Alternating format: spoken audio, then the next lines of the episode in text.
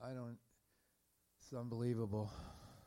I didn't have a clue that Bruce and Dory were going to do this. I just thought I was going to have a little sermon, sermon and uh, say my goodbyes. But uh, wow. Anyway, you know, so many times I've sat where Bruce is sitting right now, and I had a chance to speak, and. Uh, you know, I would be nervous. And then just before they introduced me, I would say, okay, Holy Spirit, let's do this. And so I get up. But for the first time today, the Holy Spirit spoke to me and said, Norm, let's do this. and it caught me off guard. You know, because I'm the one who's telling him and he's telling me. So, anyway, uh, if any of you've been under any of um, my counseling, you know that I got plenty of compassion, but I don't compromise. And uh, sometimes I tell the people, you need to do what's right, not because it's easy, but because it's right. And uh, I'm not going to look at you. Um, I don't know. I've always had a, such a burden for young young people, young adults, because this culture is so screwed up, messed up, that uh, they've lost their moral compass. But praise God, Jesus is not on vacation. Praise God. So Dory asked me, she goes, you know, there's a couple things that I've that I've just been adamant about all of my walk, and especially when I I had a, a brokenness back in 2005. I've always had a burden for marriages. That's number one. But the other thing was always giving the gift of forgiveness. And so today, I wanted to talk about that the gift of forgiveness. So um, I'm going to start off, this ought to surprise you, start off with a little humor says the preacher's Sunday sermon was on forgive your enemies. He asked the people, How many have forgiven their enemies? About half the people held up their hands. Hmm. He then repeated the question. Now, how about at this time about 80% of people held up their hands? He goes, hmm. He then repeated his question for the third time. All responded this time except one elderly lady sitting in the back row. Mrs. Jones, are you not willing to forgive your enemies? I don't have any, Pastor, she answered. Mrs. Jones, that's very unusual. How old are you? 98. 98 years old, she replied. Mrs. Jones, can you please come down in front and tell the congregation how a person cannot have an enemy in the world? A little sweet la- sweetheart of a lady trotted down the aisle, turned, faced the congregation, and said, It's easy. I just outlived all of mine.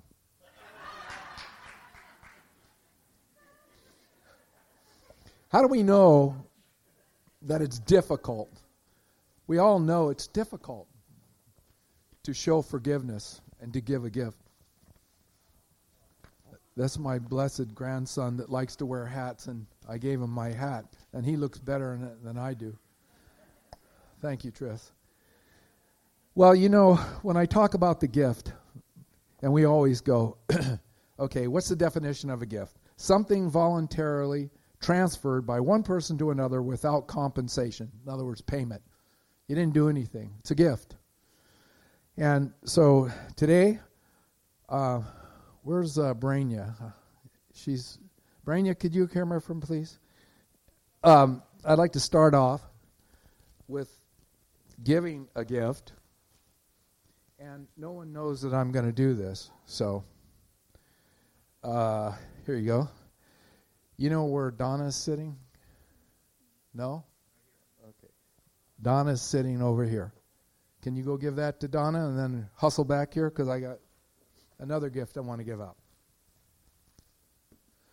Now, some people go, well, these people have no idea that, that I was going to give a gift. Okay, none. You happen to know where Shelley sits, right? And you give Shelley a gift. Shelley didn't earn anything. She didn't earn this gift, either did Donna. But that's exactly when I say giving the gift of forgiveness. Do you know that God gave us the gift of forgiveness? God gave us the gift of mercy and grace. And so when I give a gift, there's no reason, rhyme or reason for it. It's just out of my own heart, of my own free will, that I gave you a gift. Well, that's exactly what giving the gift of forgiveness is all about. How do you know? I mean, how many of you know how hard it is to actually give that gift? You know, when we're offended, whether you get cut off on the freeway or somebody did really something bad, maybe a person was on drugs and drunk and wiped out your car and killed your wife and all the children in the car. I mean, getting cut off in the freeway is completely even even even somebody breaking into your house and killing you and robbing you. I mean, there's see we like to we like to uh, to rate our sin or whatever on on a curve. There is no curve with God. It's either right or it's wrong. A little white lie is the same as a great big lie. Makes no difference. But let's let's talk about that. let's talk about what forgiveness is not, okay? It is not forgetting. If you give somebody a gift of forgiveness, you won't necessarily forget what that person did. I mean, look at Ken Van Meter here. You know, no. I'm only teasing you, Ken. Um, and another thing, forgiveness is not. It does not stop the consequences. If somebody stepped out in the parking lot, ran over your child, and they were under the influence of drugs, they'd probably go to jail for a long, long time. Even if they got out and told you how how sorry they very were they were. And even if you go, okay, you know, I'm upset, but I forgive you. I forgive you. He still goes to jail it won't change the consequences. We need to understand that. What forgiveness is not, it's not an instant reaction. You can't just say, I forgive you. And I'm feeling good. Okay? So that's what forgiveness is not. But what is forgiveness? First of all, and most of our decisions as a Christian, what you don't realize, is because we were given a freedom of choice. It is a choice in the very beginning, God gave us two trees, life and death. We had a choice. All throughout our walk in human history, we have a choice. Choice to follow, listen to what God says, or choice to do what we think's right. Um, forgiveness is also it's paying forward the grace and mercy and forgiveness we have been shown. That's what it is. It's also the will of the Father. And today we're gonna, I'm going to mention some scriptures, which I'd love you to prayerfully read later on, and hopefully you'll come to the same conclusion I do. what is forgiveness? It will bring God's mercy and grace into all of our lives' situations, which I'll explain more. Now, what is unforgiveness? It is our own judgment on someone. It's a form of entitlement. We feel entitled to get payback for the wrong done to us. It's also not God's will. We're not, we, as humans that accept Jesus Christ as our personal Savior, okay, didn't deserve it. But the reason why I really stay away from judgment is there's only one true judge, and that's our Lord and Savior. Because you see, when I look at somebody and they do something, and yeah, I can maybe feel the pain of it, I don't know what happened when they got up in the morning. I don't know what their life was like. I don't know how they were raised. God does. So when He makes a judgment, He makes a just judgment, and I can't, so I stay away from it. But let me tell you, in James 2:13 it says mercy triumphs over judgment. God gives each one of us undeserved grace, mercy and forgiveness through the death of his son. He expects no less from us to show the exact same grace and mercy to others. We are to love our neighbors uh, as ourselves, the word says. Matthew 4, uh, 5:44 says says to love your en- to excuse me says to love enemies and bless those who curse you and do good to those who hate you and pray for them. That's a choice. If you think you can do that just because I feel like doing it, you're deceiving yourself. It's a choice we have to make. It goes on to say, if we love those that love us, what good does it do you? This sounds to me like loving and giving forgiveness is not a feeling, it's a choice and a decision. We cannot wait to feel like giving forgiveness or that person asking for forgiveness. God says for us to give that forgiveness. So, what if that person does something really, really catastrophically wrong? Really bad? I'll give you a nugget. Here's a nugget for you. Playing the sequence of someone's wrongful action over and over again in the mind is a terrible hindrance to obeying God's command to forgive. When we continually reflect on how wrong an action was, our thoughts act as a blockade between our hearts and God's heavenly compassion. That's a nugget. You need to write that down.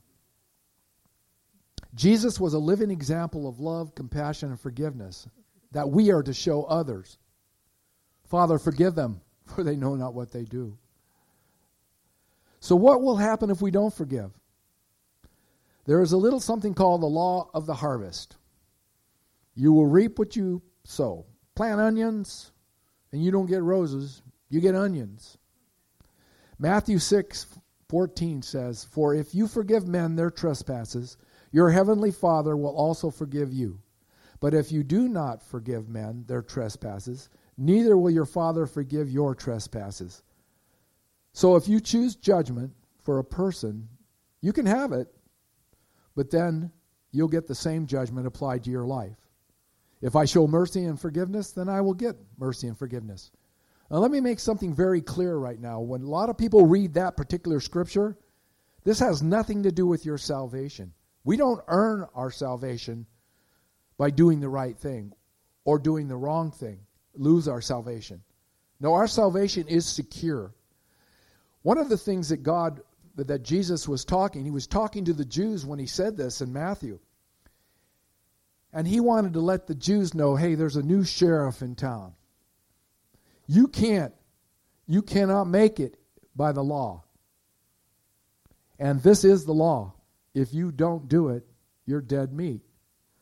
But the new sheriff in town is if you believe in me, I'm going to bring you life. I'm not going to condemn you. And that's what he was trying to say. So don't get that confused. But what it will do when it comes to the law of the harvest, what it will do is it'll it'll raise havoc with your relationship with the heavenly Father. Because this is not his will. His word says, listen, Paul even said it in Ephesians and Colossians. Do good to one another, love one another, forgive one another. Paul said this. So it's a new, it's a new, um, it's not just a law, it's a New Testament teaching. So I hope some of us are feeling a little convicted. Just a little convicted. Not necessary condemnation, a little convicted. Because I'm sure if I sat here and I asked you, I said, Well, why haven't you forgiven that person? Well, and you can give me a list of reasons. But you know what? That person, every one of us that are sitting here today and those outside, will have to give an account of themselves to the main judge. So don't think just because you think somebody gets away with something that they've done you wrong, that they will not have to answer for it. God is the ultimate judge. So what do I say? You want to you want um, an answer for this? Give the gift. Give the gift I just gave you an example. Shelley didn't earn that gift. I gave it to her. Donna didn't earn that gift, although Donna's done a lot of things for me and Shelley too, but she didn't earn the gift. She had no idea I was even going to give it to her. But I gave her a gift, and that's what God expects us to do, no less, to all those. So if you're angry and upset, then give the gift. Now, a lot of people get confused, and I want to make this point really clear. That when I say I give the gift, I forgive you. Norm, I, I don't feel it. I don't feel like giving the gift. I don't feel like I forgive that person. That has nothing to do with it. He gives us a choice, free choice. Norm, are you going to do the right thing? Are you going to give that person the gift? Because that's what I desire of you. And so many times I have given the gift and not felt it in my heart. But actions will determine, okay, our actual motions, don't you know? And after a certain amount of time, it's very interesting. And God knows this. This is the reason why He gave us this command. He doesn't ask us or give us a command that we, we can't take or can't do. You know, He doesn't want to frustrate us forever. He wants us to have a life and have it more abundantly. And He wants this thing that we're dragging around of forgive, you know, not giving forgiveness, but having bitterness and judgment on somebody. Okay? He wants us to get rid of it, to get released it. And you do that by your own free will, by speaking it. And the miraculous thing is, after a certain amount of time, you'll start loving that person. I can give you accounts of of situations that this is proven to be true, such as in 19, uh, 2002, there was a woman that was completely high on drugs. And there was a family, two daughters, a husband, and a wife, that were coming down Highway 17. And they crashed in. This crazy woman crashed in and killed their two daughters. So, this case in point is that the name of these people were Mandy and Carrie Wagner. And they were a wonderful family. They were a Christian family. That's a case where you sometimes wonder, says, why God? But I want to tell you what they did. They knew for their own salvation, for their own. You see, let me tell you something. When we walk in grace and mercy, we're up here, okay? With God, grace and mercy if we walk in judgment, we're down there. Let me tell you something Satan has no grace or mercy. He's been judged and sentenced. So he walks in judgment. So when you walk in judgment, he knows he can't he can't take away your salvation. But what he does know is he can raise havoc with your relationship with God. And anything that that hassles God, Satan is in there. So therefore, when we walk in judgment, okay, then we cannot have the grace and mercy in our life's trials and tribulations. We can get through it. We can have that. He gives us a free choice. We can have judgment if we want. But I don't know about you, but I want grace and mercy in every situation I have because you know what? As you're all sitting here, there isn't a person in here that hasn't had some kind of a t- trial or tribulation that you've gone through. Would you not want God's grace and mercy to work in you?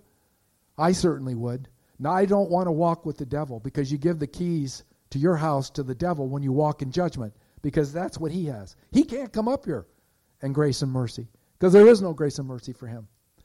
But he just gets so joyous, the liar, the father of lies, when he can disrupt any kind of a relationship that you have with the father. So I'll leave you with this. Getting back to that story, they knew this. And so they began corresponding, corresponding to the person in jail. In the interim of it, she gets saved.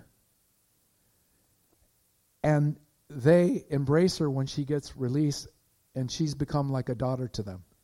That would have never happened if they would have kept the bitterness. And quite honestly, they'd probably still be suffering terribly if they hadn't given the forgiveness because God, through their grace and mercy and forgiveness, worked the grace and mercy in their loss. And isn't it interesting that they lost $2 but they gained one? That's God's grace and mercy, folks. So I want to leave you with that. I don't want it to be a downer. And I do want to say one more time when you read that scripture in, in uh, Matthew 6, it's right after the Lord's Prayer, by the way, when he says, We forgive our those that trespass against us. That it has nothing to do with your salvation. If you've given your life to Jesus Christ, not even the devil can rip you off. That doesn't mean you can go out and continue to sin and do your thing, you know, because you're going to disrupt your relationship with Christ too. But I'm challenging you today to give somebody grace, mercy, and forgiveness and give them the gift. I promise you this. If you don't hear anything else I'm saying, this will release a brand new revelation of the grace and mercy in your life. Amen. And now, this I'm going to kind of read. This is my goodbye. S- several of you have said the same thing that I actually wrote down here. I thought that was interesting. Even Mitch said it today. I said it's a fact that from time from the very time of our birth, God will give each one of us a book. Everyone here. It's called life. Within this book, there are many chapters. Some people have books that will have many chapters, and some will have fewer. Only God knows how many chapters each one of us will be allowed in our book, and only He knows how this book of life is going to end. In my book, Judy Bryan and I started on a new chapter. 19 years ago, we were led to help Bruce and Dory start a church right here in Hollister with a group of people from San Jose. now, it's always been my claim to fame over the years that we arrived in Hollister first. Laugh out loud. we actually found a house here first. Bruce and Dory's house wasn't finished yet. over the years, I've been called the weeping prophet. also, Father Abraham, because of the way I just seem to love young men. And Judy has been called the mother of Israel. Since the beginning, Judy and I have been supporting Bruce and Dory and serving the people in this church for 19 plus years. I'd love to preach over the years. I also know it's one thing to love to preach, but it's another thing to love those whom we preach to. And I do, every one of you. During the last two years here in Hollister, Judy and I have been praying for direction from the Lord. For health and financial reasons, it has been a bit of a challenge. We both have developed dust allergies. Maybe it's because of all the billing, I don't know.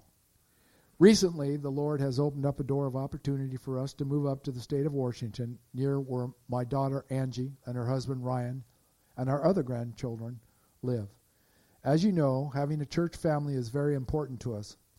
So we plan to get into a local church body as soon as possible. I don't need to tell you how much we miss will will miss Brian and Alma and our grandkids here in Hollister, as well as the many friends we have made here at Hillside over and and in San Jose for over 27 years. We will be having our son David, we will be leaving our son David and his wife Iris and two more grandkids that live nearby in the town of Los Gatos we are going to miss our family, our church family, and friends terribly.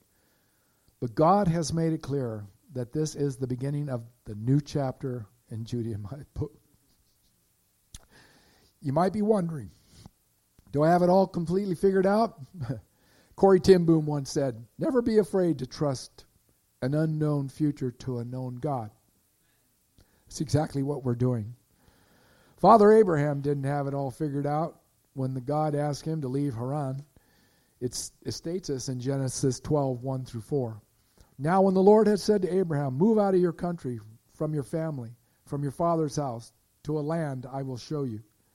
I will make you a great nation, I will bless you, and I'll make your name great, and you shall be a blessing. May Judy and I be a blessing. I will bless those who bless you, and I will curse him who curses you, and in you All the families of the earth shall be blessed. So Abraham departed as the Lord had spoken to him, and Lot went with him. And Abraham was 75 years old when he departed from Haran. Whew. In Exodus 33:14 it says, "My presence will go with you, and I will give you rest." I'm claiming that scripture. So I wanted to share just quickly three points from the few scriptures I've read. We don't always get a clear roadmap when we go into a new land. God has the roadmap, not us. We are to trust God to be our navigator. I have heard of a phrase that some people have used in the past God is my co pilot. I have to tell you, if this is your position, you need to change seats. God should be our pilot, and we should be his co pilot. There will be deserts in your Christian pilgrimage, but God will provide streams to supply your needs. For the will of God never leads where the grace of God cannot sustain. Praise the Lord.